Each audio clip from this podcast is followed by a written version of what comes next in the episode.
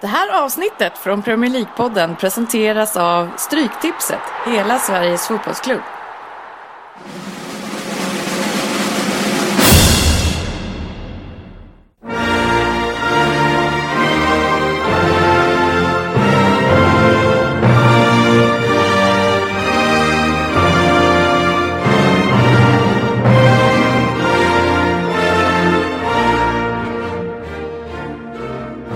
Premier League-podden, av fansen, för fansen. Sveriges nya podcastmagasin om Premier League och den engelska ligan. Det här är agendan för vårt 23 avsnitt. Den här veckan har vi celebert besök i studion. Sen ska vi köra lite kort silly season-instick. Vi har Dennis historia, vem det är och så har vi fokusmatcherna den här veckan är Liverpool mot Aston Villa, vi har Chelsea mot Manchester United. Sedan avslutningsvis vår tipsdel som vanligt där vi har Söderberg som ska försöka lura oddset. Och så avslutningsvis Stryktipset. Välkomna ska ni vara till vårt 23 avsnitt. Mitt namn är Dennis Kjellin och den här veckan i studion så har vi Per Crystal Palace Svensson, vi har Jörgen Lundqvist och sen idag så har vi äran att välkomna Jörgens bror och även Rosersberg IKs tränare Stefan Lundqvist. Tjena! Tjena, tjena! Tack så hemskt mycket. Välkommen hit! fin, fint välkomnande. Välkommen, välkommen. Tack, tack. Det är riktigt kul att ha dig här måste jag säga Stefan. Eh, Du har ju blivit omtalad en hel del i podden. Eh, ja, jag har väl hört vissa attacker om man ska säga så mot mig kanske. Konstruktiv kritik kallas det. ja, ja, men eh, någon som har kanske fått mest stryk i den här podden, det är ju nog Per tror jag. Och jag tänkte att vi skulle reda ut ett par saker nu på en gång. Eh, när Per var här första gången så diskuterade vi ju ett par händelser i, eh, på den avslutningen som vi hade i division 6 i år för herrarnas fotbollslag. Och eh, då var det ju så här att en, en kille vid namn David gav Per en gåva mot att han skulle avsluta, jag tror till och med han på sig gav gåvan idag, att han skulle avsluta karriären i Rosersbergs IK. Medan Per, han säger att du i ett helt annat rum samtidigt gav han ett par nya skor så att han skulle fortsätta. Kan, kan jag få det här bekräftat nu? Nej, Kan vi herregud. få bekräfta det här nu? Nej, Ja, det var väl så här att David hade ju det där tacktalet där då till ledarna och tränarna och sånt också. Sen hade han det där fina priset till Per också då, måste jag säga då. ja. Och sen efter det blev det ju lite bira och lite annat smått och gott då. Och sen när vi var i vårt lilla förråd där helt plötsligt så stod det en låda med ett par skor där och Per började snoka i dem lite där. Och, eh, och jag, jag hade faktiskt glömt bort att han hade blivit avtackad så jag sa det, men ta dem där du då Per. så att det stämmer väl eh, åt båda håll får man väl säga då kanske. Det låter som att Per förskönar den här Precis. historien ganska Jag mycket sist. Det, det var ändå skönt att få höra helheten, hel, få helhetsbilden på det här nu tycker jag. Nej, det är inte riktigt så som jag kommer ihåg det, men eh, klockan var mycket och ja, jag vet inte riktigt. Ja, Det var- men att du snokade upp skorna, det tycker jag är lätt. Mer som att... ja. Du är även här, Stefan, eftersom du är en eh, sann Liverpool-supporter. Du sitter här och representerar i tröjan. Och eh, du har väl även varit och sett dem några gånger, va? På plats. Ja, jag har varit där nu eh, två år i rad kan man säga, då, 2012 och 2013 i december. Då. Kollat på, första matchen var det Liverpool Queens Park Rangers. Eh, 1-0 till Liverpool. En eh, roande match. Där, eh, ja, vi vann till slut då med 1-0 då, men det, det var inte riktigt det som var grejen där. Det var min första match på Anfield då, så det var väl just där atmosfären både runt och i på arenan som var därför som jag ville åka dit om man säger så. då. så att, Om du skulle jämföra den med atmosfären på Rosersbergs eh, egna fotbollsplan, hur, är, hur är stämningen? först och främst, man har ju jäkligt höga förväntningar när man åker dit då, eh, det där också. Då. Så att, det blev väl lite sådär att visst, det var jättemysigt innan där och man gick runt på, utanför arenan och souvenirshoppen och kikade och gick in på arenan lite tidigare, kollade uppvärmning och sådär också. Då. Men sen själva atmosfären under matchen, det kommer ju och går i vågor känns det som. Liksom sådär, att det, det är inte det där riktiga som man hade sett framför sig. Då, men det är ändå ro, det är otroligt mysigt och bra så. Då, men, Jörgen, du pratade lite grann om den här eh, delen i läktaren som heter The Cop. som betyder vad då? Ja, den är alltså byggd på, någon, eh, på någonting, den delen utav läktaren är byggd på någonting. Så att, men, eh, Ja, Gå raskt vidare där. Men, men är det så att eh, har Liverpool en, liksom en, en supportersektion som är mer aktiva som eh, lite som Blue Saints och Black Army som, som håller trycket på stadion? Eller, eller är det bara en allmän... Det var väl det du saknade kanske lite, lite mer den svenska läktarkulturen med det här sång och det hela tiden, fattar jag när du snackade om det där. Jo, man har ju lite varit uppvuxen här i Stockholm också då, med Djurgårdsmatcher och man har ju själv stått i klacken där och just där mot AIK och Djurgården stå, liksom skrika mot varandra mer där och liksom och, Men just på Anfield Road var det ju mer så här att hela arenan typ skrek samtidigt då. Sen dog det ut liksom och så kom det lite stötvis då. Så att det, är väl mest borta supportrarna som håller igång lite mer då, men Men det är väl ett problem över, överlag alla, det har vi pratat om förut, topplagen. Och det hör när man läser sådana här rankingar och sådana som åker dit så är det typ så här Selhurst Park liksom. Det är Crystal Palace, där är det bäst tryck säger man. Och det är för att där är det ju, de har inte så många asiater som åker till Selhurst Park och köper dyra biljetter som det är på topp 5-lagen. Sant. Och så sa vi ju i min, eh, mitt, Dennis historia förra veckan att Stoke vann ju också. Ja, ligger ett också min, vann eh, pris som högsta, mest högljudda fans 2008. Eh, och andra gången så var det där och såg Villa va? Ja, just det. Då var vi kollade på Liverpool-Aston Villa då. Eh, och det var väl... Eh, då hade man ju fått känna av den här atmosfären lite då, så då hade man väl lite mer förväntningar på spelet och sådär också då. Men det blev ju en riktig katastrofmatch får man väl säga då, 1-3. Eh, låg väl under med 2-0 där eh, ganska tidigt då, så att matchen var ju, kändes lite halvdöd redan då. då men... Mm. Så jag vet inte, jag har fått lite förbud att åka till Anfield har jag hört rykten om här. Han är, av, han är avstängd. Jag är tydligen avstängd därifrån. Ja. Det ska bli väldigt kul faktiskt att höra en tränares syn på de fokusmatcherna vi har idag. Jag har lite specialdelar som jag har plockat ut där du ska få gå in och, och dominera lite grann med dina kunskaper. Känner att vi inte kan ha typ Rit-Ola här i det här läget. Ja, nästa gång får vi ta med oss en kamera här och Ja, köra, lägga upp det på YouTube. Men bara en, säga en sak bara om atmosfären. Det, det som var bäst, det var ju när de sjöng You Never Walk Alone innan när matchen börjar. Alltså, då var det ju ståpäls tycker jag i alla fall. Så att, eh, Men är det inte så att halva arenan står med en jäkla telefon då och, och filmar och, och, och, resten sjunger typ? Det är ju så på alla grejer nu för tiden tycker jag att, att Alla sjunger är, men de filmar säkert jättemånga Ja men är det inte samtidigt. så här på konsert eller vad man än gör nu för tiden så Ja. Man, man, jag tror inte man tar in upplevelsen lika mycket längre för att man ska alltid filma och ta kort så man ska kunna visa alla andra istället för verkligen suga in det här mäktiga. Nej, det, kan, liksom. det kan jag hålla med om. Man borde egentligen bara sätta sig ner och bara, var, var är jag någonstans? Var Ja, är fan, det, liksom? upp med tändaren istället liksom. jag, jag, jag filmade och, och tydligen sjöng jag, samtidigt, alltså sjöng jag samtidigt också. Men under då, när jag, precis när det var entrén, då lät det jättebra. Då. Men sen när jag kom hem och skulle visa min pappa och min bror alla det här, ja, det var, lät för jävligt. Så Lovisa var ju helt galen, min dotter som var med också. Så Förstör, förstörde videon. det måste ha varit något fel på telefonen. Nej, men välkommen hit Stefan, jättekul att ha dig här. Tack, tack. Och eh, blir det trevligt så hoppas jag att det blir igen. Eh, nu är det ju så att silly har kommit igång lite grann. Det var förra veckan så var vi lite besvikna på det som hade hänt. Nu har ju Anderson, vad jag förstått, lämnat United. Jelavic och Longe har ju gått till Hull. Eh, Matic kom tillbaka till Chelsea, de fick ju betala en hel del för att plocka hem han igen. Eh, men inga sådär jättespektakulära övergångar hittills tycker jag så att vi behöver göra en stor programpunkt av det här. Men med eh, svenska ögon så är det ju så att John Guidetti äntligen har gjort premiär i Premier League och han har gått till Stoke på lån. Så jag tänkte kolla med er, hur, eh, vad tycker ni och vad, hur ser ni på övergången? det känns positivt och jag hoppas att det blir positivt för hans skull. Att han får spela framför. Han behöver ju speltid nu, få lite kött på benen där och det är det som är viktigast. Jag hoppas inte att det blir att han kommer dit, får sitta på bänken och bli en inhoppare i Stoke. Då, liksom. Så jag hoppas verkligen att han får lira. Jag tror och hoppas att det blir positivt för hans karriär. Han måste ju få speltid nu. Nu är han ju inte 18-19 längre. Han måste ju spela. Han måste visa att han håller. Sen är det nog skönt när man läser eller hans intervju efteråt. Man tycker själv att han sprang runt och trampade ingenmansland, hade en bra touch. Och han kliver in direkt bara. Tio minuter till, då hade jag gjort mål. jag älskar den inställningen. Hade jag fått tio till, då hade jag gjort mål. Men alltså man blir så här, första reaktionen är så här, vilken jäkla idiot. Men, men på något sätt så är det så här skönt, han är så jäkla Ja, osvensk och bara Ja, och säger, ja men hade de hållit bollen på backen och gett mig tio minuter till, då, hade det, då hade jag stängt dit det. Nej, men, eh, jag hoppas att han har, är, har kött på benen för den kaxigheten, för det vore så jävla häftigt. ju, Så att det liksom är. Men det som oroar lite det är väl att Mark Hughes har väl även gått ut in och sagt att han vill väl även ha mer anfallsförstärkningar tyvärr. Så att sen vad det innebär det.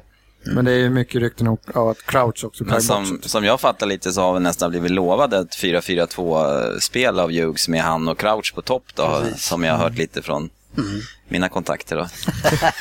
I tränarbranschen. Ja, men, Nej, men det, sen- ja, men det, för det, det tror man ofta att liksom, det säger man vid en övergång. Nej men jag vill ju ha dig, för jag vill spela dig, jag kommer göra så här. Men när man intervjuar en spelare sen så är det ofta så här, nej men jag kommer här göra mitt bästa och jag hoppas få spela. Han säger det, enligt du. Ja. Ja. jag har blivit lovad speltid. Det är jag och Crouch, ge oss några träningar till. Det har Hughes sagt. Ja. Jag undrar vad Hughes kommer in när de kommer in. Va, vad gör du? Ja, fast Du kan- alltså. Han, han, han är så jävla trött den där jäveln. Ja, Ja, men det, hade inte han Vilken jävla överlevare. Aftonbladet en bra krönika om han där Hughes, han skrev väl någonting loud där att, Nej, jag har inte läst. eh, att eh, det var någon, en gråhårig klenod som stod i vägen för... Men, men alltså han, han, ligger under med 1-0 borta mot ett jäkla soplag. Alltså, Och dessutom mot eh, hans tränare som hade Stoke innan honom. En ganska viktig match kan man tycka för honom att visa liksom att Stoke har gått vidare och vi är bättre.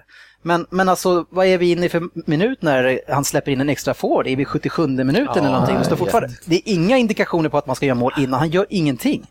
Så jävla trött människa alltså. Ja, det håller jag med. Nej, avgå. Ja, det är många som glider med känns det som nu. Ja, men vad ska vi säga då om hans korta inhopp då? Jag, alltså det enda som jag känner med Death, det är att, och som jag tyckte i Holland, det är att hans löpsteg, alltså det är inget vidare.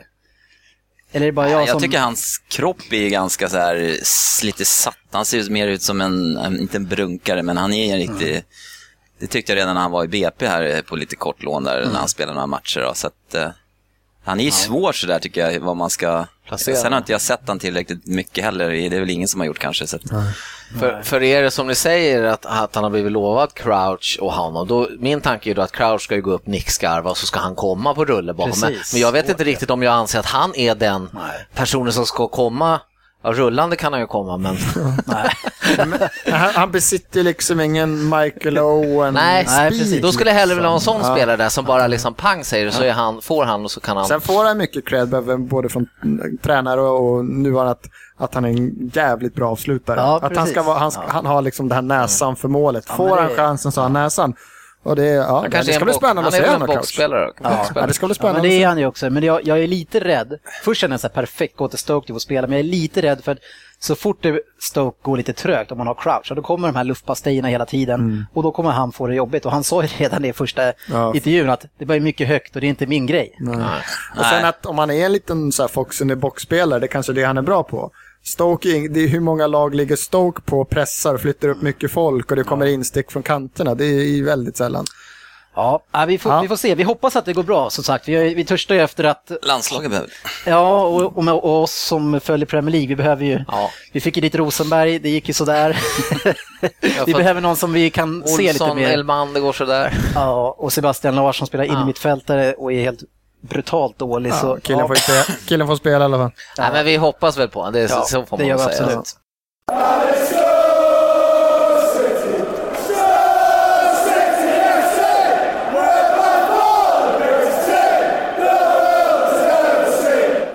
Vi går vidare och nu ska vi ta oss in i min egen programpunkt som Per så fint påar så här. Dennis historia. Veckans historia ska sprida lite ljus över Birminghams stolthet Aston Villa. Birmingham är en stad som är ungefär i samma storlek som Stockholm och är Englands näst största stad. Staden är en historiskt sett mycket betydande industristad, men idag även ett etablerat affärscentrum där många mässor och events hålls varje år. Den är uppbyggd mycket med kanaler i staden, vilket som säkert underlättade transporter förr. Och faktiskt i kilometer mer kanaler än självaste Venedig. Birmingham är födelsestaden för heavy metal-rocken och storband kom ju härifrån som Black Sabbath, Judas Priest och även delar av Led Zeppelin. Men även eh, lite annat pop-pop som säkert Stefan och Jörgen lyssnar på, Duran Duran kanske. och sen även Ozzy Osbourne. Eh, så mycket musik från den här staden. Två av landets äldsta fotbollsklubbar kommer härifrån. Det är då Aston Villa som eh, bildades 1874 och sedan har vi även Birmingham FC som året efter kom till. Eh, och det är såklart väldigt stor rivalitet mellan de här klubbarna och eh, det derbyt som är mellan dem kallas för The Second City Derby. En annan klubb som ligger precis utanför staden är Jonas Olssons West Bromwich, så det är ju såklart också ett derby. Aston Villa spelar ju på Villa Park, en arena som tar 42 000 åskådare och eh, blev den arenan som den är idag eh, 1940. Men på den tiden så slog man faktiskt publikrekord med hela 75 000 personer. Så det, och det vet jag även i Allsvenskan hur mycket folk det kunde vara på arenorna mot det idag med sittplatser och allt det där. Aston Villa har vunnit ligan sju gånger, men i modern tid, som jag skulle säga, är, är bara en gång. Och det var 1981, då man tillfälligt bröt staden Liverpools dominans på 80-talet. Kända legendarer vars namn man känner igen är inte så lätt att plocka fram. Men på senare tid har vi James Milner, Gareth Barry och Ashley Young kommit från den här klubben. Eh, Agbon Laor i årets trupp börjar ju närma sig rekordet faktiskt i antal matcher i Premier League. Just nu hålls det av Gareth Barry. I veckans Vem där? så är den här personen såklart en spelare som har spelat eller spelar i Aston Villa. Så har ni koll på det och kunde lista ut inför den här eh, veckan att det kan, kunde bli Aston Villa så har ni chansen. Eh, poängställningen inför den här omgången är följande. Jörgen Lundqvist, han har två poäng i snitt. Andrew Könberg som inte är här idag, han har 2,8. Per Svensson leder på 4,4. Nollade sist, så han är nog Ah, revanschsugen. Vi har Jörgen Söderberg på 0,8. Han vann sist med två poäng när jag, när jag klämde till med Robert Hutt. Men det var ingen som kände till han riktigt. Och sen idag nu då så har vi ju då Stefan Lundqvist och han ligger ju då på noll än så länge. Så vi får se vad han kan ställa till med här. Är ni redo? Ja. ja då är det dags för Vem där? För 10 poäng. Jag är en före detta som villaspelare och även en föredetting eftersom min karriär sedan flera år tillbaka är över, i alla fall som spelare. Runt omkring 1990 gav jag faktiskt min autograf till Premier League-poddens Dennis Kjellin. Jag minns det som igår. Jag var på Sollentuna IP och mötte Sollentuna-alliansen. Matchen slutade 0-0. Men efteråt så kom det fram en ung kille till mig med stabbig engelska. Lite lik Jörgen Lundqvist engelska och bad mig om min autograf. och den har han nog säkert kvar än idag. Jag är engelsman och en framstående fotbollsspelare. Det som skiljer mig från mina landsmän är att jag hade en väldigt bra del i min karriär i Italien med. Och det gör ju faktiskt oss ganska lätt räknade på en hand och borde vara en bra ledtråd på 10 poäng. Ah, fan. Det här borde man ju ta Vänta, vänta, vänta, vänta. Åh fan ska jag chansa? Åh, Jörgen chansar. Ja, på 10 poäng. Yes. Ah, shit. Ja, Får ett face. Jörgen är ju känd för att chansa väldigt dåligt så vi får väl se vad det där blir. Spännande. Okej, då går vi vidare för 8 poäng. Jag slog igenom i Crew Alexandra innan jag gick till Aston Villa. Men det var efter min flytt till Aston Villa som jag blev ordinarie i landslaget och det var runt 89. Och eh, där gjorde jag hela 67 landskamper och 27 mål. Vilket som inte var illa för en spelare i min position. 92 gjorde jag faktiskt 1-0 på Sverige när vi mötte dem i EM. Tyvärr så kom ju den flygande backen Jan Eriksson och gjorde 1-1 på oss och sedan den klassiska yttersidan i krysset från Brolin. Och så förlorade vi ju igen mot Sverige i tävlingssammanhang. Efter mitt italienska äventyr skrev jag på för Arsenal och stannade där i stort sett karriären ut. Förutom ett par försök som spelare tränare i Nottingham Forest. Fan, jag vill suta nu, är jag rädd för. Men okej, nej, det var en chans. Kanske en dålig chansning som vanligt. Ja, det var nog det. Vi får se. Ja, vill Ja, ni jag- gissa? Jag fegar.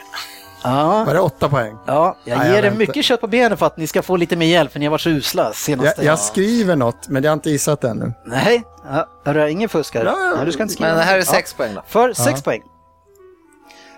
Numera som 47 år har jag såklart sadlat om. Och som tränare tog jag över U21-landslaget efter min se- sejour i Nottingham. Det blev tre år på den posten. Men man minns mig kanske mest från senast som en andra man bakom numera Galatasarays tränare. Ja. Ja, det är han. Ja. Psycho. Usch, nej, usch. Nej, åh fy fan vad... Ja, jag gissar på den här. Den... Ja, jag gissar på den. Per gissar på 6 poäng. Ja, jag... Ja, du får inte gissa nu. Så Nej. Känner du dig rätt ute eller? Nej, du jag kan inte vara rätt borta. ute. Du är alltid Nej, fel jag ute. fan borta. Ja, jag vet exakt hur han ser ut nu. Jag gick för snabbt, jag skulle ha varit 20. Ja, men jag vi vet. går vidare för fyra poäng. Ingen avslöjar någonting. Jag fick vara med om den fantastiska vändningen mot QPR då vi säkrade Premier League-titeln hemma i 94 minuten. Det var storm- stormiga tider att jobba med Mancini i Manchester, men att få vinna klubbens första titel 2011 i FA-cupen på så många år och sedan sno Premier League-bucklan från förortsrivalerna från Trafford, det var fantastiskt. Det var inte mycket mer info än på åtta poäng. Ja, fan, nu blir jag osäker. Eller på, vad där var fyra poäng? Ja. ja det var inte många, vad har. Magic för snitt? 0, 0,8. Så klarar du nästa så ligger du före honom. För två poäng. När jag ser tillbaka på min karriär så var den allt annat än platt. Jag vann Uefa-cupen, Premier League, FA-cupen och kom fyra i VM 90. Semifinal i EM 96 och 1990 fick jag priset som bästa spelaren i Premier League, utsedd av, utsedd av spelarna. Och sedan ska vi inte glömma att jag vann Milk Cup med Crew, en ungdomsturnering på Nordirland. Vill du gissa? Sebbe? Ja, nu, säger, nu kan jag, tror jag. Ja, vad- vi börjar med Jörgen som gissade på 10. Jag tror att det är David Platt. Yes, det är David Platt. per, vad gissar du? Ja, han är ja, platt. Men jag var... Ja, Han har också Platt. skit! 10 Fan, poäng! skulle- back and scratch! Fan! Ja, fan, det är inte så många som varit i, i Italien, så att Nej. jag sitter och... Tre klubbar tror jag han var i. Och... Sampdoria, va? Ja. Sampdoria var han, ja precis. Ja, vad skönt. Ja, Herregud. det var, Ja, det var bra. Det här förstör hela inspelningen att Jörgen tar 10 poäng. Jag är arg. Ja, vi går vidare och nu ska vi in i vår första fokusmatch som var Liverpool mot Aston Villa. Och nu är det ju så här idag att vi har bröderna Lundqvist här och de är båda Liverpool-fans då såklart. Så specialinkallade för att diskutera det senaste misstödet på Anfield. Eh, Aston Villa hade ju faktiskt eh, bra historia mot eh, Liverpool på Anfield och senaste två matcherna så har det ju gått 1-3 som vi hörde Stefan berätta och sedan 1-1. Om vi går in i matchen nu då så eh, Brennan Rodgers ställer upp Sturridge, Suarez, Coutinho och Sterling på, samma pl- på, på plan samtidigt. Och i defensiven så har han Henderson och Gerard. Och med andra ord så Lukas petad för, ja, vem, vem, pet, vem blev han petad av? Sturridge. Eh, ja, Sturridge eller, alltså Sturridge, Sterling eller Coutinho kan man väl säga då. Det är ju det här som händer när han vill ha in alla offensiva krafter som han har egentligen samtidigt så måste han tyvärr och som han gått ut och sagt i efterhand att han tar ju på sig det här poängtappet på grund av det här misstaget han gör att ta bort en defensiv mittfältare, det vill säga Lukas tillsammans med Gerard. Så att, eh, det är ju ett, det är ett, det är ett, för att vara helt rak, skotthål i pannan för mig. Alltså det är helt konstigt att han gör så här. Men, men han vill ha in dem där, eh, han tänkte väl hemmaplan Aston Villa och vi kör. Ja, det var total katastrofbalans i det här laget. Eh, och som du säger, de ville ju ha in alla offensiva spelare. Jag tror att han hade svårt att kanske bänka någon av dem. Och man saknar den, den bästa kanske bollvinnaren på plan och så flyttar man ner en spelare som jag, det, jag, det var lite ledande fråga där och jag tänker bolla in Per i det här sen. Att, det, att eh, om man nu ska plocka bort så många defensiva spelare, ska man ha Gerard istället för Lukas verkligen? Nej, jag är väldigt, och de, de första 45 bevisar min tes tycker jag som jag pratar om att, att Gerard just nu är, han är, han är större än klubben men håller liksom inte måttet som spelare för att vara så stor. Han, sen går han in och gör en bra andra 45, det får jag inte säga någonting om, men alltså det, det spelet som han både, han hamnar i ingenmansland hela första 45. Jag såg någon statistik och att han, han hade noll av sex dueller, han hade noll av åtta nickdueller och han, han var i katastrof de första 45. Men, men jag, håller inte, jag håller inte riktigt med där. Eller jag, I den här matchen håller jag självklart med som den gestaltar sig i första halvlek. Men det han är beroende av nu och som, som har varit hans hjälpmedel hittills nu, det är ju att haft antingen Allen då, eller Lukas bredvid sig. Då blir ju han en annan spelare också. Han, han klarar inte av det, den där defensiva rollen själv. Det, och det har han väl aldrig, alltså han har ju aldrig haft en sån där ensam Nej. defensiv roll, någonsin vad jag kan minnas i alla fall. Så jag tycker det är, återigen, jag tycker det är jättekonstigt. Men om vi ska bolla in Stefan lite grann här nu då, som är våran eh, tränare här i gänget. Så, eh, kan man peta Gerard, Stefan? Alltså, och hur gör man då om man har en sån här legendar som börjar få väldigt hög intern konkurrens? på den där nivån som de är, där tycker jag självklart att de ska kunna göra det. För där måste de ju, som jag känner, tänka på lagets bästa och att de är beroende av att få framgångar och ta en topp fyra plats i Premier League för att komma vidare i Champions League. Och, för det handlar om så mycket business känns det som där också. Så där hoppas jag och jag tror verkligen att Rodgers ska kunna göra det också. Då. Men sen det här som man startar med det lag han startar. Jag, jag, jag har ju typ samma problem ibland i division 6 vet du, med det här att jag är, vill ha- man vill ju oftast ha de här offensivt eh, starka spelarna inne på plan och sen kanske man tror att de här andra då som inte är exakt lika starka offensivt men ändå duktiga ska kunna klara av det här defensiva jobbet. Då. Men Mm.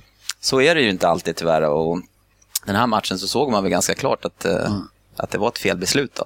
Men jag, eh, jag tror att de kan peta Gerard alltså. Men sen tycker jag inte han ska spela som han, på den platsen han gjorde som en defensiv mittfältare. Det klarar inte han av just nu eller om han kommer göra det i framtiden heller. Då. Mm. Men eh, tycker du att han ska spela det? Eh, ja. Men då blir det ju också så här, själv, jag skulle väl typ kunna tänka mig att han ska spela kanske ihop med Lukas och Allen eller Lukas Henderson där på mitten om man säger så. Då. Men då är det ju någon annan som måste kliva bort tyvärr. Då. Ja, men när du börjar tänka så ens, att man tänker så här, ja, jag vill att han ska spela, men då måste vi göra så här. Är är Emans rätt ute då? Nej, men vadå, man han- måste planera om allt bara för att... Nej, men- då ska men det vara, han- han är så viktig så vi måste göra så här. Men är han så viktig? Nej, men han ska ju spela på den position där han är bäst tycker jag. Och då är det mer men som en han är- offensiv... Men är, la, blir la, är det det bästa la, mittfältet Ja, men- Liverpool kan sätta på banan? Är det med han på banan? Ja, men alltså det, det jag tycker diskussionen blir ju snedvriden tycker jag nu på det här. För att grejen är så här, om vi ska gå back to basics, så Liverpool ska ju spela med de här två def- som, de har, som de har gått bäst som egentligen. 4, 2, 3, 1 eller vad de har kört. Eh, Det har de ju gått absolut bäst hittills och då tycker jag så här, ska han peta någon, då ska han inte peta Lukas, Gerard eller Allen. De tre kan visst rulla och då kan han peta Gerard om inte han är i form. Men däremot så ska han fundera så här, då måste jag peta antingen Coutinho eller Sterling eller, eller någon där framme. Och, eller sätta Sturridge på bänken och börja och inhoppar igen om inte matchen går som han vill. Det tycker jag, det, det är där vi har det tycker jag. Men jag tycker inte Liverpool har, de har ju inte den kanske offensiva mittfältaren, om inte Gerard spelar som en offensiv mittfältare som kanske kan leverera de här crossbollarna och bollarna fram till Suarez och Sturridge. Om inte han är med, då var Lucas, Henderson, Allen, jag tycker inte någon av dem är någon Nej. offensiv mittfältskraft, tycker jag. fall Kreativ, off- slår. Nej. tycker inte jag. Så att jag tycker att han ska vara där som spinn mellan eh, forwards och Det mittfält. jag tycker stör, det han gör modigt, det är att han, för alla kan hålla med att de första 45 var han ju riktigt, riktigt kass. Alltså han måste ju känt själv. Det är att han känner att han måste göra ett byte.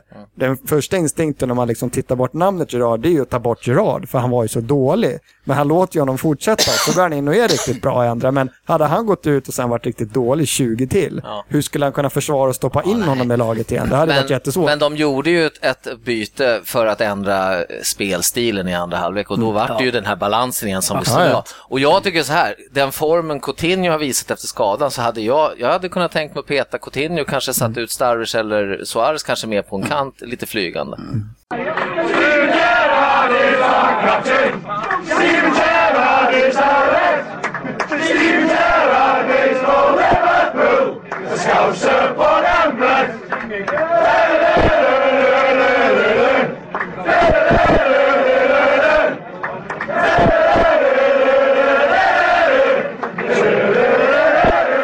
Men jag vet inte, Aston Villa har inte jag sett sådär jättemycket, men om de, de som jag fattar så spelar väl de ganska som de gör mot, gjorde mot Liverpool nästan i alla matcher, eller? Ja, de har ju Wyman, eh, Wyman Agbon Lahore och Benteke och sen kommer det ju långa stickare på dem. Ja, alltså Villa har ju varit, de har väl haft lite två ansikten den här säsongen. Att de började ju fantastiskt intensivt och vi var ju alltså ett hårt pressande lag som satte, alltså gav alla storlagen jätteproblem medan de hade svårt mot de lite sämre lagen när man var tvungen att föra matchen. Det bästa för dem var ju liksom att spela borta match överallt. Så jag vet inte riktigt vad jag, vad jag ska, alltså Aston Villa har varit, varit riktigt dåliga. Så jag skulle säga att, att eh, Liverpool gjorde dem bra i första halvlek. Eh, utan tvekan för att man inte hade någon balans. Du har ju Sterling och Coutinho på varsin kant. Och sen så, alltså, det är så många som inte jobbar hårt för laget för att vinna tillbaka bollen. Och då får man inte spela så mycket eh, anfallsfotboll.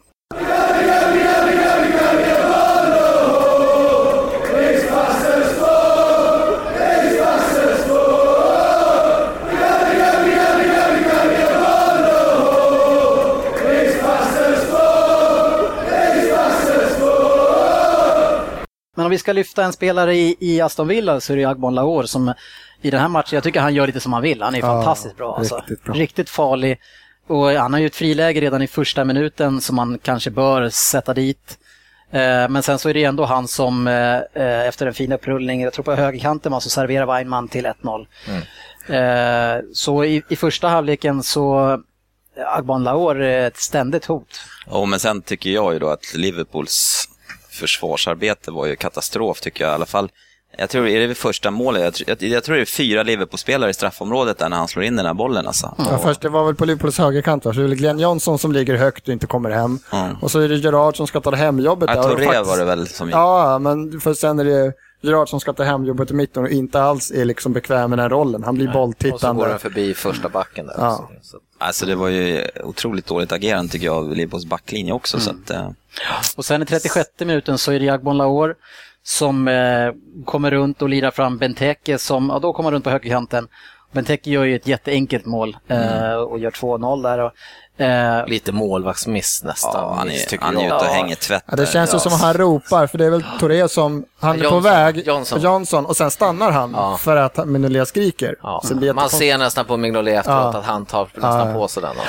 Men, men om vi säger Benteke gör ju nu mål för andra matchen i rad, men otroligt vad blek han har blivit. Alltså han var ju en dödsmaskin som man liksom var livrädd för. Senast är liksom, han har ju varit skadad lite grann, men nu har han varit, ändå varit med i några matcher. Man är inte rädd för honom. Det är inte det där, han kunde ju gå upp mot två, tre stycken i straffområdet och bara vinna allt. Ja, men jag tycker fortfarande om man tittar på matchen innan när de eh, förlorade mot Arsenal. Så såg man fortfarande att det var, en, det, det var det enda hotet de hade.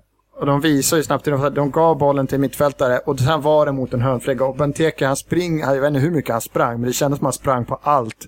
Och där 9 av 10 bollar, det var ingenting att springa på. Det känns lite som att han, han är en bra spelare. Jag börjar bli lite så här, om man skulle få se han i ett lag som är bättre än Aston Villa. Så att han inte får springa på sådana här menlösa bollar hela tiden. Jag vet Ja, inte ja, vad ja. du ser för match Per, alltså, för jag tycker att han är riktigt blek och inte vill. Det verkar inte som att han vill någonting längre. Han är Han sugen. Nej, det var det jag tänkte på- säga. Jag såg han förra året där på Anfield när de vann med 3-1. Då, var han ju, då hade jag ju bara hört talas om han lite grann då. Men han var ju hemskt bra den matchen alltså. Helskotta. alltså. Jag bara, vad fan, vem är det där typ liksom? Och sen såg jag han nu då, men det är lite som jag kände liksom att han känns som att han är, tycker att kanske han är för bra eller helt plötsligt så att han inte gör det där jobbet eller det där som han gjorde förra året kanske. Jag vet inte. Men ehm, Eller så är det själv, alltså, för det kan ju vara självförtroende också. ja, det då, kan ju men- vara som ni säger att Aston Villa går tungt och de inte har någon självförtroende. Men, efter, Men jag tycker konstigt att han ska ha blivit så jäkla dålig på... Nej, han, måste in och kötta lite grann. Nästan så att han känns som att han springer och tänker att varför gick jag inte somras? Ja. ja, det kan det vara.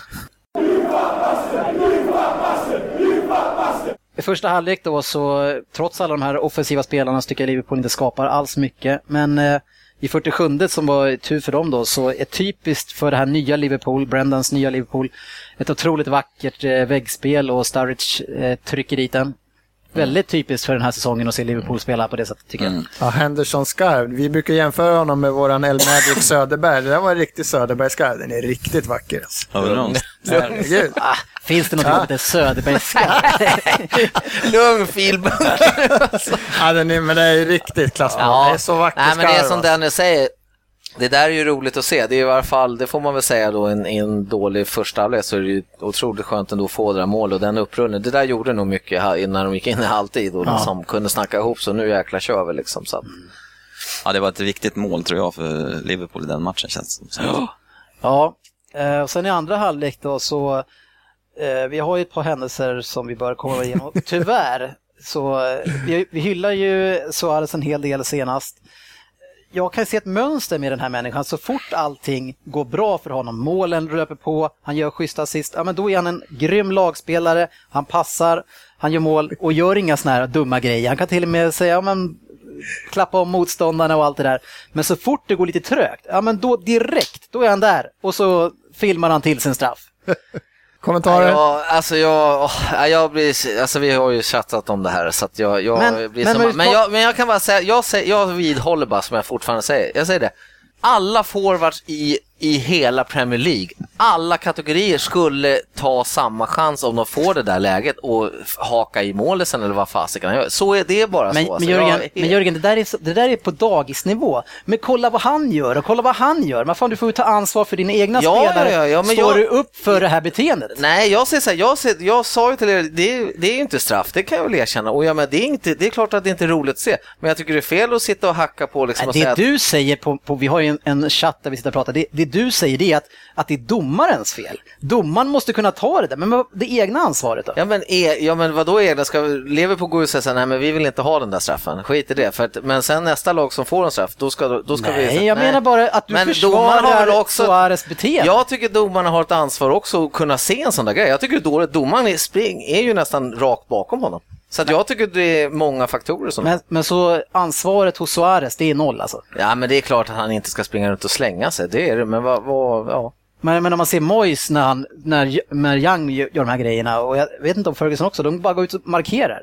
Det där, sånt där håller vi inte på med här. Och han har, vi har Ja, sagt det, åt kanske, honom. det kanske han får utav Rodgers, det vet vi inte. Så. Rodgers gick ut och sa att det var straff.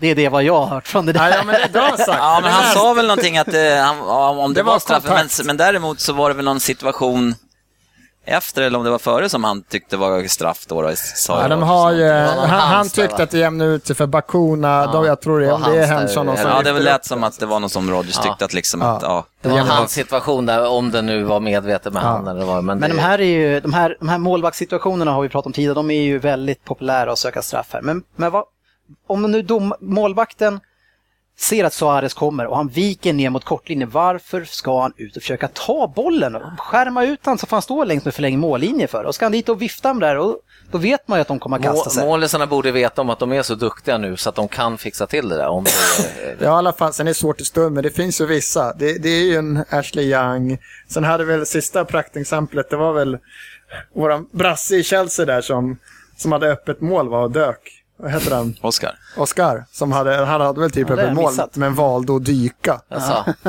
Ja, det låter inte så Ja, bra. Men om, man, om vi kopplar det här till våran tränare Stefan här nu då. Om man har en spelare i ett lag som man ser håller på att kasta sig på planen. Hur, hur eh, tänk, skulle du tänka? Det är liksom inte samma proportioner liksom. Men eh, Nej, men det, det är självklart. Han spelar, jag tycker ju spelaren, som Suarez i det här fallet, han har ju ansvar tycker jag lite mot eh, omgivningen så där också. Mot, eh, fan, det är många som ser upp till honom. Och, så det tycker jag är viktigt, att, självklart. Då. Sen är det, eh, om du ska jämföra division 6 så där, alltså jag, jag, jag tycker inte om när man håller på med sånt där personligt. Då. Och jag skulle väl inte tillåta det, eller jag skulle väl typ mer göra som Moise och Ferguson kanske, gå ut och markera det och säga att det där är inte okej. då. Men sen självklart så skulle man ju säkert glömma bort sig själv och bli skitglad om vi fick en sån straff någon gång under en match. Självklart alltså. en väldigt viktig match. Ja, förmodligen. Och så eh, kanske Svensson ramlar i straffområdet. Ja, jag vet inte, har han varit där någon gång med boll? Det, det, det är väldigt långt upp dit numera. Jo, när vi har haft hörnor emot. det är Men men det- egen straffområde är han ofta. Men det är när man tycker... Nej, så jag tror inte i division 6 så skulle inte liksom, då, då där är det ju fan, ja, där måste man ju ha lite koll tycker man sådär. Då skulle jag gå ut och säga, nej det där är inte okej liksom, då får du spela någon annanstans om man säger så då. Ja. Men det är som du säger, det är inte på samma är inte på nivå vi pratar nivå. om. Men Men när det blir med Suarez, vi måste säga, så är det här, man pratar om Liverpool, så är det det här som Ian Rush, de här förespråk, de åker runt och så pratar man om the Liverpool way och så här är vi. Och så har man honom som representant, det är lagkapten. Ja, ja det är tråkigt att den här fantastiska spelaren ska, han ska ha det här också. Eh, och det var, han hade ju såna här tendenser sist också. Innan eh, det släppte mot eh, Stoke så hade han också några såna här tendenser. Det, jag, jag tycker det är synd att, eh, att han ska hålla på med Ja, men det, det känns som att han har några små problem. Lite så. Men om vi plockar, går tillbaka till Gerard så är det en fantastisk passning av honom fram till Suarez där man får den här straffen. Uh, och det är, det, det är ju Gerards adelsmärke, de här långa passningarna. Det är ju han och Scholes. Det är, det är inte så många av dem som kan slå de här riktigt fina. Så det är ändå, man får ju även se det positiva som Gerard ger till sporten. Han är ju ändå fantastiskt eh, tillslag.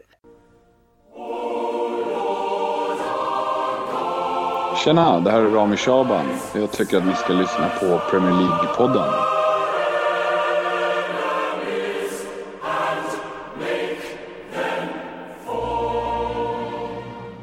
Jag tror Aston Villa till slut var väldigt nöjda med den här poängen för de hade ju tufft i andra halvlek. Så ja, Liverpool tappar poäng igen och tappar efter lite grann här nu. Och nu är det verkligen lite uppdelat här, topp eh, tre mot eh, resten om plats fyra.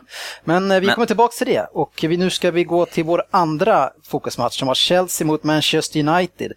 En eh, klassisk stormatch de senaste tio åren, men eh, ja, United ligger ju sjua nu så det är väl sådär frågan om om det är, eh, det är ingen stor match längre i tabellen i alla fall. Men en viktig match för båda lagen. Chelsea kunde ju halka efter lite grann eh, eftersom eh, Arsenal och, Manchester City hade vunnit och United Även de var ju tvungna att vinna för att man ska hugga, jag vet inte, de pratar ju fortfarande om United i samma andetag som titeln och det kan man väl lägga ner. Men Champions League-platsen som är extremt viktig tror jag. Eh, och Moyes, jag vet inte hur många matcher det är, om det är 49 matcher eller sådär, så har inte han vunnit en enda match borta mot eh, topp 4-lagen och nu såklart har han ju haft Everton. Men eh, tror ni att hans eh, aura, hans inställning till de här matcherna sedan tidigare, har det, kan det överföras till, ett, till en storklubb som United när han kommer dit och hans sätt att vara inför stormatcherna? Jag tycker det här, i den här matchen blir det tydligt, det vi har pratat om förut, att jag tycker han, ärv, han ärvde, visst han ärvde en trupp som vann ligan med 11 poäng, men han ärvde en trupp som, där många var inne på sista svängen och han har ju otroliga ja. problem nu. Och det, han, han försökte göra något alltså, desperat sista dagarna på träning. Han fick inte in någon folk. Det han fick in det var ju liksom från Everton, det är inte mycket att ha. Så att stackaren har ju problem. Sen har de, de har väl, alltså han har ju, det har väl hamnat i en så här ond cirkel lite nu också. Liksom. Jag menar, det hade varit kul att se om, eh, var det Young som hade den här chansen efter två, om han hade satt ja. Kanske den, då, vad det hade blivit för match. Jag säger inte att inte Chelsea hade vunnit ändå kanske, men det hade varit ändå kul att se. Liksom, ja, det, går, allt, det går ju emot, allt går ja, emot ja, United. All jävelskap. Ja, jag, tyck jag tyckte inte de var sådär jätte...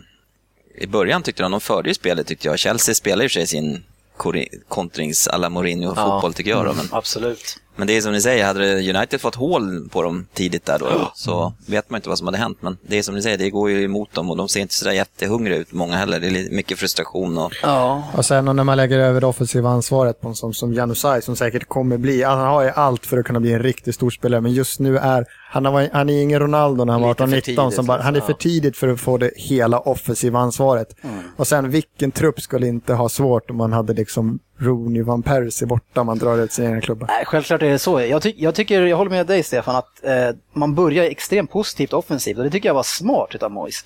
Att, att man liksom, dåligt självförtroende, nu, vi går in och nu kliver vi på så kör vi järnet. För mm. hade han fått mål där, ja då kunde det ha blivit en annan match. Men å andra sidan så kan jag känna så här, ja, eh, Mourinho låter dem göra det här, för det är så typiskt honom. Han bara, kom upp ni då. Ja, ja, och sen, sen, sätter vi dit er med våra omställningar, för det är ju så han spelar. Jo, han spelar med det, lågt försvarsarbete Ja, men det är ingen glad fotboll, där det Nej. skiter han i. Han, han är ute efter resultat och sen han ska taktiskt sett slå sina motståndare. Och i den här matchen känns det som att han kör över Mois taktiskt till slut. Oh.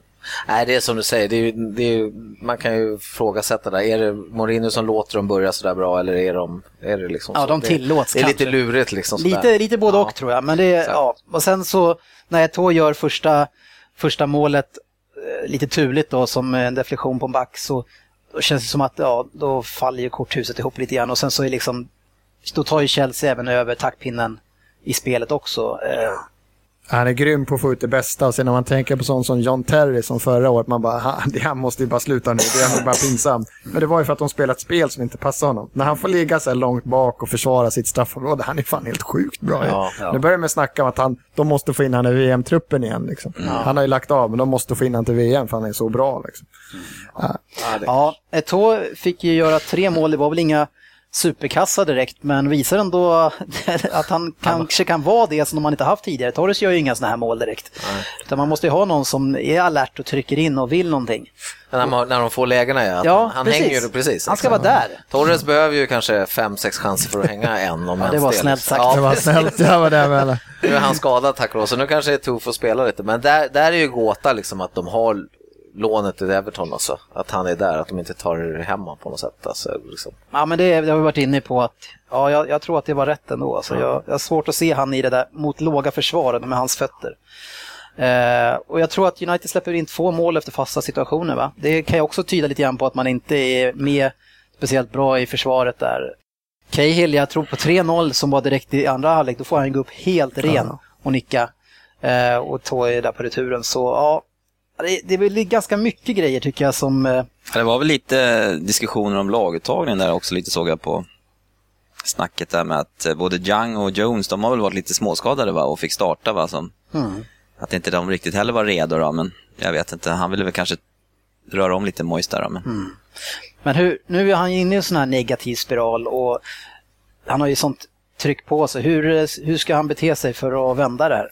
Kan han, kan han göra det med befintlig trupp? Liksom, hur känns det som, har du varit i ett sånt här läge där det går bara sämre och sämre och sämre, man förlorar och man får kanske något negativt, en negativ spiral även i omklädningsrummet. Hur, hur vänder man på det där? Det som, som jag har känt några gånger nu, det är att man har, faktiskt, man har fått in eh, någonting nytt faktiskt. Ja. Med, med en positiv eh, inställning till grejerna, typ har kommit in och börjat smält på lite på träningarna och kanske gjort lite mål och börjat, ett annat surr, ett annat tugg sådär också då. Det, det har ju vi haft lite framgång med i så fall då, då när det har varit där lite dålig stämning och sånt också då. Så att, eh, Det är mycket snack om eh, att man ska timmäta nu, att man kanske får köpa loss honom. Jag kan tänka mig att om, de nu, om det nu handlar om 400 miljoner, då tycker jag Chelsea gör rätt att de säljer dem. För jag tror inte han ser United som en konkurrent längre, utan han kan släppa honom. Men jag tycker inte att United behöver en Mata. Man har ju redan Kagawa som känns som en spegelbild av honom som inte passar in och man vill inte ge honom chansen för att där har vi Rooney som är den, den positionen. Så fort Rooney är fräsch så är han ju en av de bästa i ligan, då ska han spela. Eh, så man behöver ju göra kanske någonting då som tar på kanterna där det inte funkar speciellt bra. Eh, det är Janusaj som är duktig, men han behöver ju liksom Per säga, han, han behöver ju liksom, man behöver varva honom lite grann och ge honom lite andrum. Kan Mata inte spela lite ute på kanten? Mata spelar lite Jo, han har gjort det, men han är ju ingen kan- sån spelare riktigt. Ja, men han har ju gått, Ja, men han gick ju på kant i Chelsea. De har Januzaj, sen har ju problem med högerkanten. Nu var det väl Valencia där ute. Han har inte heller... De, jag kan lätt se Januzaj på ena, Mata på andra, Rooney på någon offensiv mittfältspets och sen så har du Robin van Persie högst upp. Men Varför sen skulle måste de in funka? med en kreativ mittfältare. Ja, men de har. Kagawa, han, jag tycker, de har ingen förtroende för honom. Han Nej. måste gå. Det är väl ganska tydligt. Du, han kan gå in och göra en hyfsad match och så här, nu då? Nej, bänken. Han- Han måste ju bort därifrån. Ja, verkligen. Ja, jag är inte säker på heller, utan nu känner inte jag Mata direkt, men eh, Inte direkt. om han går vidare någonstans, tror ni han tar och spelar i vänsterytter? Tror inte han liksom som Guidetti får ett löfte om att få ligga kanske som en nummer 10-roll där och få spela där han säkert vill spela? Är han i den positionen? Ja, då måste han för han vill ju inte spela försvarsspel och, och yttermittfältare. Det är därför han inte spelar för eh, Mourinho, för att han inte vill ta jobbet liksom. Ja. Och det måste han ju göra om han spelar vänsterytter i United. Jo, men det är det som man nu är Mata rätt eh, personlighet för att komma in och vända Nej. den här trenden? Det är det man undrar också. Liksom. Ja. Nej, men det är intressant Och som du säger. 400 miljoner är mycket pengar. Ja, men man kanske ska in som en riktig karaktär som verkligen kan ta, eller in med någon tysk. Och ja, verkligen in och kör. Om man säger så, så, skulle, så Mata är ju bättre att köpa till ett framgångsrikt lag som behöver en extra kryddan. Ett PSG, där skulle precis. han gå in bra. Så där visst, men, Jag tror inte Mata är den som går till United och vänder på typ spiral. nej, så- nej. Som det är. nej, nej, men som Uniteds trupp ser ut nu så, så är allt, allt med alla Ja. spetskunskaper behöver ju de ha in. De måste göra något. Det är i sådana fall det jag kan se att United visar då i varje fall att nu, här- vi köper en kille som har kvalitet. Det, då kanske de här g- gamla gubbarna börjar ruska på sig liksom och bara, ja men vad fan, de vill ju faktiskt och kanske liksom, det, kan, det kanske kan bli en positiv grej ändå. Men problemet är om Moy ska sätta en trupp till nästa säsong och sitter där med Mata. Mm. Då kan det bli svårt. Ja, möjligt. Ja, Då kanske fan Perez vi får hoppas att det vänder snart för United för att det... Gör vi? Tror det eller ej? Ja, men nu, jag börjar tycka det blir löjligt. Nu får de fan rycka upp sig så de är i alla fall är med Du vet hur det är, ligga där. Hörru, de får gärna ha några Liverpool-år nu. En spelare, förresten för den matchen måste jag nämna, tycker jag, Hazard och hans touch. Alltså, jag börjar, han är fruktansvärd. Vilken jäkla bollkänsla den killen Belgien, har. Belgien ser bra ut. När han får bollen på fötterna och får... Herregud vad fort det går. Ja, det är härligt. Han är underbar. Ja, vi lämnar våra fokusmatcher och tittar in i veckans resultat. Så det var West Brom som mötte Everton och där blev det 1-1. Chelsea, Man United som vi pratade om, 3-1. Swansea mötte Spurs som återigen vann på bortaplan med 3-1. Adebayor hängde två va, vill jag minnas. Riktigt starkt. Sen har vi Liverpool mot Aston Villa som vi pratade om 2-2. Arsenal tog en lätt seger mot Fulham Santi Cazorla. 2-0, precis. Det känns som att så fort eh, de behöver att en ny kliver fram, då är det en som gör det. Och nu är det Santi Cazorla som är het. Sen har vi Crystal Palace som inte skulle vinna en enda match till för året, sa Per Svensson i november. Och de tar väl sin sjätte seger sedan dess, tror jag. Och de vann över Stoke med 1-0. Sen har vi Man City som slog Cardiff med 4-2 och har nu gjort 103 mål den här säsongen. Det var bara tur. Cardiff var bra. Ja, eh, Norwich vann mot Hull med 1-0 väldigt sent och gjorde så att jag tappade 12 rätt på mitt stryk och fick 0 kronor på 11. Skit också. West Ham eh, spelade 1-3 mot Newcastle och West Ham är nu nere på botten 3 och ser inte bra ut för Big Sam som Jörgen är så kär i. Sen har vi Sunderland mot Southampton som slutade 2-2. Och det gör att topp 8 ser ut så här. Vi har Arsenal som leder fortfarande på 51 poäng. City ligger tvåa på 50. Vi har Chelsea trea på 49. Och sen har vi då ett hopp ner till de som slåss om fjärdeplatsen där vi har Liverpool som ligger fyra. Vi har Tottenham femma, Everton sexa och United sjua. Ja, United, och så har vi New, Newcastle åtta då, men de, de räknar vi inte in. Eh, De får inte- de får inte vara med. Nej. Eh, vi ska hoppa vidare till våran tipsdel i våran podcast och som vanligt numera så ska vi höra vad Jörgen Söderberg vill spela i sin eh, lilla egna tävling mot Oddset. Eh, nu har vi inte Jörgen här idag utan vi har hans namn Jörgen som återigen ska få prestigeuppdraget att berätta eh, vad Jörgen ska lägga för spel. Eh, Jörgen faktiskt eh, Söderberg, han har ju lämnat Sverige idag och är på väg till Thailand. Kul för dig Jörgen. Eh, så Jörgen Lundqvist, du får då äran att köra på. Så det är dags nu för Söderberg lurar oddset.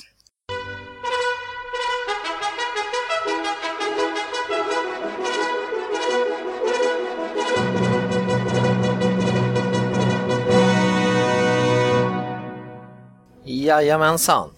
Och Söderberg har ju då eh, ett saldo kan vi väl börja med att meddela. Vad är det för saldo? Han har ett saldo inför dagens spel, eller veckans spel, på 2872 kronor och 50 öre har jag räknat ut. Ja, han började leder med 5-2. Ja, 5-2 i, ställen, i, i, i ställning mot Mm. eh, oddset. Och eh, den här veckan eh, har han som brukligt, brukar jag säga, jag vill ju gärna att han kanske ska börja ge sig in i fotbollens underbara värld, men han håll, håller kvar vid andra sporter. Han har hittat den här veckan, och det är på torsdag, Frölunda mot AIK. Då vill han att vi ska spela på över 4,5 mål. Ja. Och det ger ett odds till 1,77. Och han satsar en röding. ja, 500 spänn. Kommentaren han skriver är så här. AIK har visserligen en av de bästa målvakterna i SHL, Larsson. Men det hjälper föga när man inte har tillräckligt bra lag i övrigt. Här går man på pumpen och att det ska bli fem mål eller fler känns givet för mig. Lycka till! Ja, och vi kan också berätta att eh, även nu i helgen så la ju Jörgen upp ett spel eh, som han faktiskt fick in i söndags igen. Och Just. du kan få berätta hur, vilket det var. Just det, förlåt. Eh, Det var ju, han eh, lurade Jodds då med att spela Manchester United. Chelsea Manchester United spelade han etta på. Och det vart det ju. Ja. Och sen så drog han till, som den innebandygurun han är, så körde han Mullsjö, Capero Täby. Eh, hade han en etta i odds också då. Ja. Och det gav ju totalt ett odds på 2,55 och han satsade 350 kronor. Ja, härligt. Vi hörde på Facebook att det var två stycken i alla fall, det kanske var fler som hade följt det här och de tackar så mycket för de pengarna. Så fortsätt ni också. Eh, Jörgen som sagt leder ju med 2-8, eh, Eh, så följ med igen så kanske ni kan dryga ut kassan lite grann. Vi kommer att göra så att vi lägger ut spelen så fort vi kan eh, efter han är klar med dem. Så gilla oss på Twitter, där heter vi PL-podden, eller på Facebook så missar du inte Jörgens kamp mot oddset. Då är det dags för Stryktipset den här veckan och eh, nästa helg så är det ju dags för FA-cupen.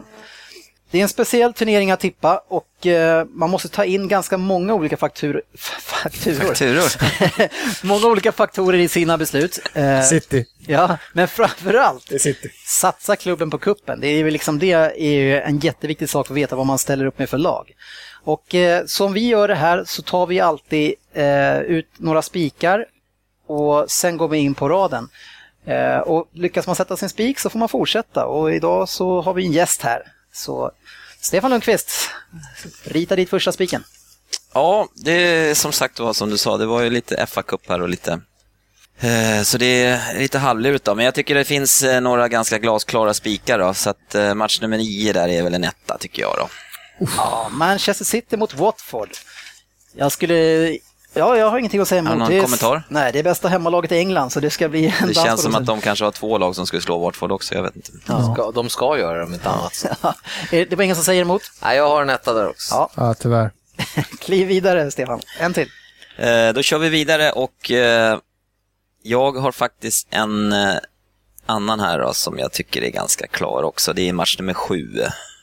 Sunderland då, möter ju Eh, nu är mina, min gamla skolengelska då, från 70-80-talet här. Test- är Det är aldrig fel att testa. Kidderminster, Minster, eller? Ja, Minster tror jag, Minster. men jag, jag, jag vet inte. Kidderminster, de spelar väl i division typ 5 va, som jag fattar nästan i, Ja, utanför ligasystemet. utanför ligasystemet och då kan man säga division 5 nästan och ligger på Så nu sjätte. borde Sebastian Larsson faktiskt hänga med.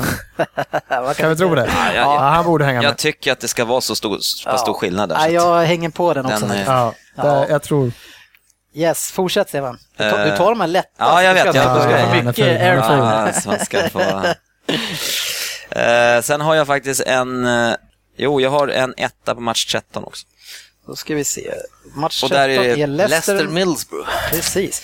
Borough är i bra form. Men, och eh, de ligger etta, tvåa i formtabellen där tror jag. I, Ja. eh, men eh, jag tror att hemmaplan kommer att avgöra där faktiskt. Eh, ja, jag har faktiskt också... Jag har lite Pontus Kåmark-känningar där också. jag har också spikat Leicester eh, som leder i ligan och, och det går ju grymt bra. Och jag tror att i och med att man leder ligan med några poäng så tror jag att man känner att ja, men där vi, vi kör vidare, vi satsar på cupen. Liksom. Det, så jag, jag tror också att det kan bli där. Vad är det här? Nej, det där är inte- Jag har också en etta. Har du det? Ja, vad är det som händer? Jag fattar ingenting. Fortsätt Stefan, vi ritar in en etta. Herregud. Jag blir nervös. Det är bara fyra spikar kvar, sätt dem också. Jag har ett bergkryss, ska jag avsluta med det kanske? Eh, Vi tar match nummer 10. Då ska vi se.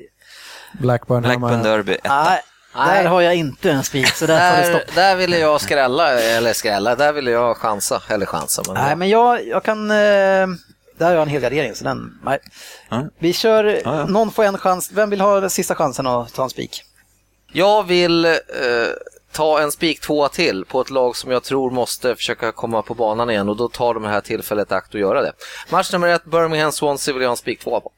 Ah, nej, inte här heller faktiskt. Nej, nej, Nej, tyvärr. De satsar på ligan. Så. Ja, nej, vi, eh, vi släpper det här med spikar tycker jag. Och, ta, och vi, som vanligt så går vi nerifrån och upp när vi gör våra rader. Vi skulle bara fyra till. så. Ja, men det löser vi. Så vi eh, tar match 12, Ipswich mot Reading. Extremt svår tippad match tycker jag, där Ipswich är riktig bodekis och har inte vunnit på sex matcher, förlorade mot Millwall, bottenlaget Millwall senast. Och Reading eh, vann ju jättestort sist, men eh, kan, man kan aldrig lita på dem borta. Så jag, jag blir så här, kryss 2 eller 1-2 någonstans. Jag har en helgardering där faktiskt. Jag tog ett kryss. Shit, Sa du 1-2 alldeles nyss? Ja, Den faktiskt. stora förut, du som bara aldrig mer någonsin i mitt liv än 1-2. Jag håller med. Slänger ut den direkt. Ja, jag håller med Per. Jag borde veta bättre. Så, Nej, men jag- nej, jag håller jag- med Per. Vi ska inte ha någon jävla 1-2. Jo, fan, det kanske var en bra idé. Nej, jag, jag håller med. Jag är med på ett två där. Nej, jag kryss 2 tycker jag då. Jag, Nej, jag tippar emot mig själv. Ettan måste med. Jag tror med på att Ipswich går så himla dåligt. Alltså alla sådana här lag som går så himla dåligt, de har kuppen. De vet hur viktig kupp, för de här lagen ser men kuppen de så är himla... så risiga nu. Det går inte att tippa den matchen. matchen. Jag tycker då, då helgarderar vi tycker jag i sånt fall. Stefan är inne på helgardering och vi vet inte riktigt vem som ska vinna den här. Hörru, de fyra sista är inte cup. Är inte de cup? Shit, det är bra om vi har koll på det åtminstone. Jag har för mig att det inte det var cup sista fyra, men Ja, ja. Say so. att det är... eh, Okej. Jag reagerade när du sa det där på match Ja. 13, tänkte jag, fan cup, ja, men vad fan säger de? Vår gäst kommer att rätta. Ja, Ja, det är sådär, bra. det gillar vi. Snyggt. Eh, nej, men jag tycker ett kryss 2 på den, oavsett cup eller inte. Ja. Nej, men fan. Jo. Ja, Per, är du med på den eller? Vi verkar ju så oense om den där, Ja, så det känns precis. som att... Rita in ett kryss Ja, 2 okej, nu. ja. Eh, så går vi vidare till Blackpool mot Doncaster och det här är ju två lag i hemsk form. Blackpool fick eh, Paul Ince uppsagd här precis, eller de sa upp honom eh, såklart. Eh, Inte av någon annan. Eh, Doncaster har varit bedrövliga, men det var ju de som jag föll på, eh, bland annat här i helgen när de slog Wigan hemma, som jag aldrig mer ska tippa på. Skitlag. Eh, så vad gör man med sådana här lag? Jo, man helgarderar det, tycker jag. Nej. Jag vet, jag vet vad jag tänkte på förresten. Kan det vara en anledning att han fick gå Paul Ince av att han åkte med sin son till Monaco och förhandlade med dem? Mitt i kris. Mitt i krisen. Jag ska vara iväg och fixa en grej. Nej, Skulle, jag... skulle han spela där? Alltså? Ja, precis. Jag eh, känner mig lite wild and crazy den här gången, så jag sa så här, Blackpool, Paul Ince får gå, perfekt, nu kommer det vända, de är ett bättre, mycket bättre lag i grund och botten. Jag vill ha en spiketta där. Jag vill ha en spiketta Men också. du tippade Ja, Blackpool sist också när de var så jäkla dåliga. Torskade med En, 2-0 två, borta. tre spikettor. Jävla sopor alltså. Jajamän, kör på den. Ja. Ja, okej då. Match 10, då har vi Blackburn mot Derby. Och här tycker jag också att vi ska 1, kryss 2. Det är så jag tippar. Så Du slänger ut 1, kryss 2 på alla så vi måste välja, sen så kan här du såga det. oss. Ja. Eh, Blackburn har ju 1-9 senaste två matcherna, visserligen mot City och då släpper man in mycket mål, det vet ni. Men eh, eh, Derby har sin bästa målskytt eh, borta, som man nästan gör nästan alla deras mål. Så eh, den här tycker jag är skitsvår och Derby brukar ändå kunna vinna borta, så jag tycker att det här är klockren ett kryss 2. Såklart tvåa. Det var din rövar 2. Ja, den Och jag har etta Herregud. och du har... Etta. Ja, men då blir det ett kryss 2. kan det bli det? Jo, men du vill ha tvåa, ni vill ettor och jag vill ett kryss 2. Det låter som Men vi ett kryss två. måste, ska vi, inte- måste vi inte ha en helgardering högre upp? Alltså? Annars är det en Oh. etta, Ja, men vi tvåa har i så en fall. kvar väl? Ja, men de behöver ju högre behövs upp där känner jag. alltså? Ja, men det, ja, det känns som att oftast match 10, 11, 12, 13 där nere brukar kunna bli någon sjuk... Eh, Ja. Men alltså, jag förstår mig inte på er. Ni har, vi har ju suttit och hyllat Derby liksom. ja, men nu har de Och ligan är det ju också bevisligen. Men Derby torskade ju, nej de vann sist ja, mot Brighton. Ja, Ja, men de, har de sin bästa målskytt borta så kan ju det ha effekt. de måste jag vara beredd om de är sådär bra. Ja, men det vet ju inte du någonting om, så vi får ta beslutet från det vi vill. Wisdom i och för sig gick ju sönder Ett också. kryss, Lever på ett, lånet. två, eftersom vi är så jävla oense på ett eller två. Eller Ja, jag ett är inte emot 1 och 2, men jag tycker det är jättekul att du förespråkar 1 och 2. 1-2. Jag Kan vi vet, ta jag ska inte 1-2 göra det, nej. 1 och 2! 1-2. 1 och 2! Fan, Ja, jag kommer att svära när vi missar den här. 1 och 2. Gud vad arg du kommer vara på mig Dennis. Ja, vi hoppar upp till eh, match åtta, Wigan mot Crystal Palace. Och vad tror ni att jag har tippat där? ja, du har väl tippat en tvåa misstänker jag. Nej, ett kryss två. Det, det, Hur har, många helgarderingar har det, du? det har faktiskt jag gjort också. Ja, jag, Nej, alltså, mot, mot bättre vetande så har jag det. Jag vet att Crystal Palace inte kommer vinna den här matchen, men jag har en etta kryss. Alltså, Wigan är ju regerande mästare, vet hur man tar sig vidare här, men de, sen har man ju slängt bort halva laget visserligen. Och, men frågan är, Palace går ju grymt bra i ligan nu, men hur gör man nu med kuppen? Hur satsar man här nu? Liksom, de har kommit upp ganska bra i ligan ovanför strecket. Man, det är svårt att veta exakt hur mycket de eh, mentalt sett satsar på FA-cupen tycker jag. Känslan är väl att de satsar ändå ganska bra, för de vill ju hålla sig kvar på det vinnande spåret antagligen. Ja, det var de säkert Jo. göra, men, men för de, någonstans så vet ju de också, en tränare, en ledning, vi kommer inte vinna FA-cupen. Vi kommer inte göra det. Alltså någonstans, de måste ju vara så sunda. Och när de har ett sånt, det är så viktigt för ett lag som Crystal Palace att hålla sig kvar. Det- det- och de vet att kommer de in i någon trend där, då åker de ur liksom. Ja. Men det är så med, jag tycker det är alla de här lagen, Swansea, Cardiff, Hull och Crystal Palace idag, det är faktiskt Ja. bottenlag i Premier League som har bortamatch i FA-cupen. Ja, Då är det frågan så här, hur, Ja, Oh, ja. precis. även fast man är vinnande spår, man kanske måste lufta några för att spara dem. Ja, medan ett lag som Wigan kan ju gå all in. De bara, Ja. det här, Fast å andra sidan, Wigan kan ju inte ens slå Doncaster, så därför blir det här ett, ett kryss två tycker jag. Ja, jag har skrivit ett kryss så, så jag ja, säger inte jag med, alltså. jag vet ja, inte men varför. Bra. Då kliver vi vidare med en helgardering. Upp till match 6. Det här var Southend mot Hull. Mot Hull. Eh, och eh, Southend är ett League, League 2-lag eh, som slog ut Millwall, men Millwall har ju varit väldigt svaga, men de slog ut dem med 4-1 och de har haft grym form i, sitt, i League 2. Då. Hull kan inte göra mål på bortaplan, men, Men- Det, det som vi vet nu är att man har ju värvat in två forwards. Och är det en sån här match nu direkt efter de blir värvade kommer de vara assugna. Vi kommer ihåg när Elmander kom till Norwich och det var Vad är det för forwards då? Ja, det är Lång och Jelovic. Jelavic. Ah, ja. Så Jelavic kommer springa, han kommer vara jättebra, han kommer inte göra mål. Men Nej, men det, det är så roligt att Hall som inte kan göra mål köper Jelovic som inte heller kan göra mål. Det är fantastiskt. Men Lång tycker jag är ändå ganska skön. Ja, Lång är faktiskt en bra förvärv och, det, jag också. och han fick ju inte spela senast, nu vet inte jag om han var skadad eller vad det är, men om han spelar den här matchen då kommer han hänga några stycken tror jag. Så jag tror att det är en enkel tvåa här. Jag tog på skoj bara 1-2 där. Nej, jag har en kryss jag- två där. Jag tog en helgardering. Ja, spännande. Nu är vi igång grabbar, det här är bra. Alltså Hall är ändå ganska stabil alltså. Det är, Ja, jag, nej, tror, jag, tror, jag, tror, jag tror att det finns eh, bättre Det är garderingsmatcher ungefär som Märsta IK mot uh, Djurgården kanske. Ja, men jag ger Dennis den, två- jag kan tänka mig att ge Dennis den tvåan. Jag kan tänka mig att ge Kom in Dennis, i rummet, kom tillbaka från toaletten. Där, ja här. jag Trevligt, kan bra. tänka mig att ge Dennis den tvåan för att han är inte, så Ja. kan jag få skälla på honom. på Ja, vad snällt. Okej. Match 5, Southampton mot Geoville. Och här, jag tror att Southampton är ett lag som tror att vi kan vinna den här turneringen. Och det här är deras stora chans. Man hamnar nu i ingenmansland eh, i ligan, man ligger mellan 8 och 10 och där och kan ju inte nå uppåt och kommer kanske inte vara, behöva vara rädd för komma längre ner heller. Så jag tror att man satsar stenhårt på FA-cupen och därför en spiketta. Ja, Hade inte jag sagt en spiketta? Eller Nej, hoppade jag över den hoppade matchen? över Fan vad feg jag var där. Missade jag den? Ja, han sa ju att du inte skulle ta dem klara, Nej. så då hoppar du. Nej, jag har spikat det där också. Ja, Ja, de, jag är med, sen tog jag faktiskt med den som ett roligt kryss, för jag kan också tänka att Southampton är ett lag som de har en riktigt bra fem, sex framåt. Men de får alltid spela hela tiden. Lalana, Rodriguez, alla de här startar alla matcher hela tiden. Spelar nästan 90 minuter varje match. Nu har de hemma mot Giovill. De är väl inte vassa jag, jag tycker att det här är kupongens säkraste match. Alltså. De ligger i botten där va? Jag skriver in etta. Ja, Alla ni andra, smyg in ett kryss där. Det var här ni hörde det först. Däremot så har vi match fyra, Rockdale mot Sheffield Wednesday. Och Rockdale ligger League 2 och Sheffield Wednesday som vi vet ligger i Championship. Rockdale ligger tvåa i fjärde ligan och har en hysterisk form. Sheffield Wednesday ligger 19 plats, och, men är lite på gång faktiskt. Man eh, hade en stor seger för förra omgången och sen så lyckas man ta poäng borta mot Burnley i helgen. Den hade man ju med på kupongen. Så eh, jag tänker mig eh, kryss 2 faktiskt. Här har jag lite roligt. Kryss. Ja, Jag Du har- har ett 1-2 här faktiskt. Du har ju bombat bort varenda helgardering, för det Ja, tyckte jag var en Jag har helgardering. en helgardering kvar, Ja. jag körde den. Vi måste ju ha lite skrällar snart också väl? Ja, men, Men- det där men- är ju det. Men jag har ju nästa match, Port Vale, den tycker jag är Verkligen. roligare etta, kryss 2. Ja, den hade jag ett kryss på. Ja, jag tycker Rochdale är en eh, helgardering. Jag tror Port Vale, eh, de ligger ändå League One och möter Brighton hemma. Har inte de lite större chans än att Rockdale ska slå Sheffield Wednesday kan- som lite är på gång? Alltså Sheffield Wednesday, vi måste ändå ta på någonting. Och visserligen de är inte bra borta, men man kryssade ändå borta mot Burnley.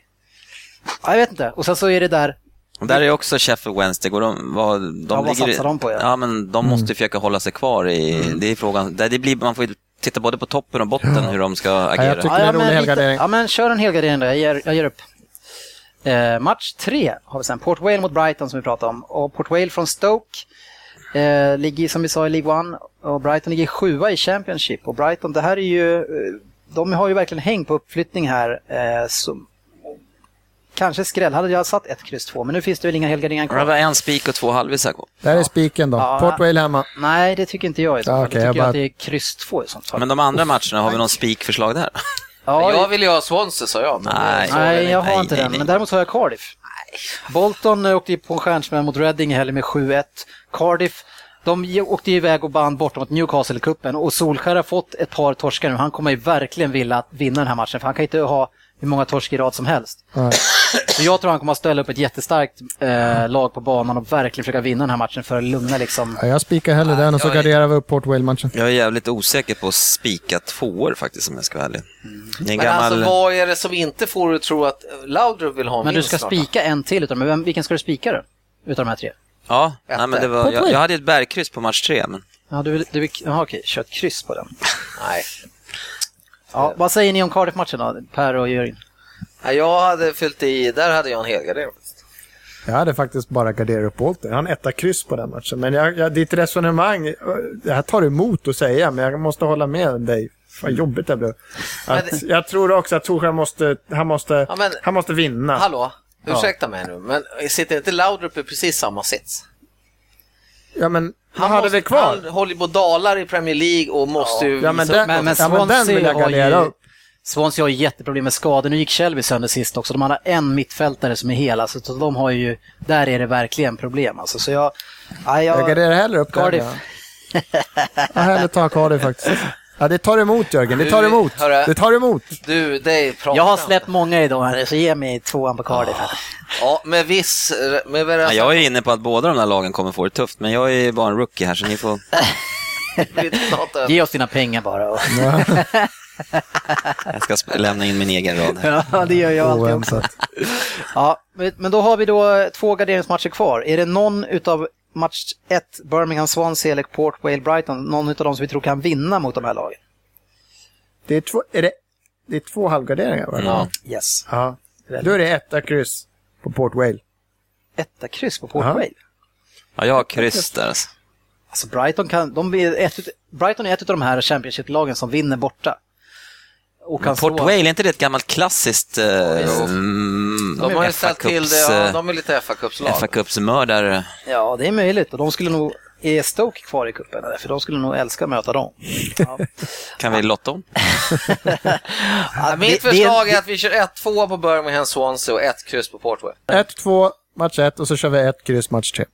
Ja, att få där också. Vi ska fan vara ett två Men samtidigt... Nej. Men, men det som är bra i de här eh, fa Cups-omgångarna det är att om man tar med de här lagen då blir det ju pengar i alla fall. Jo.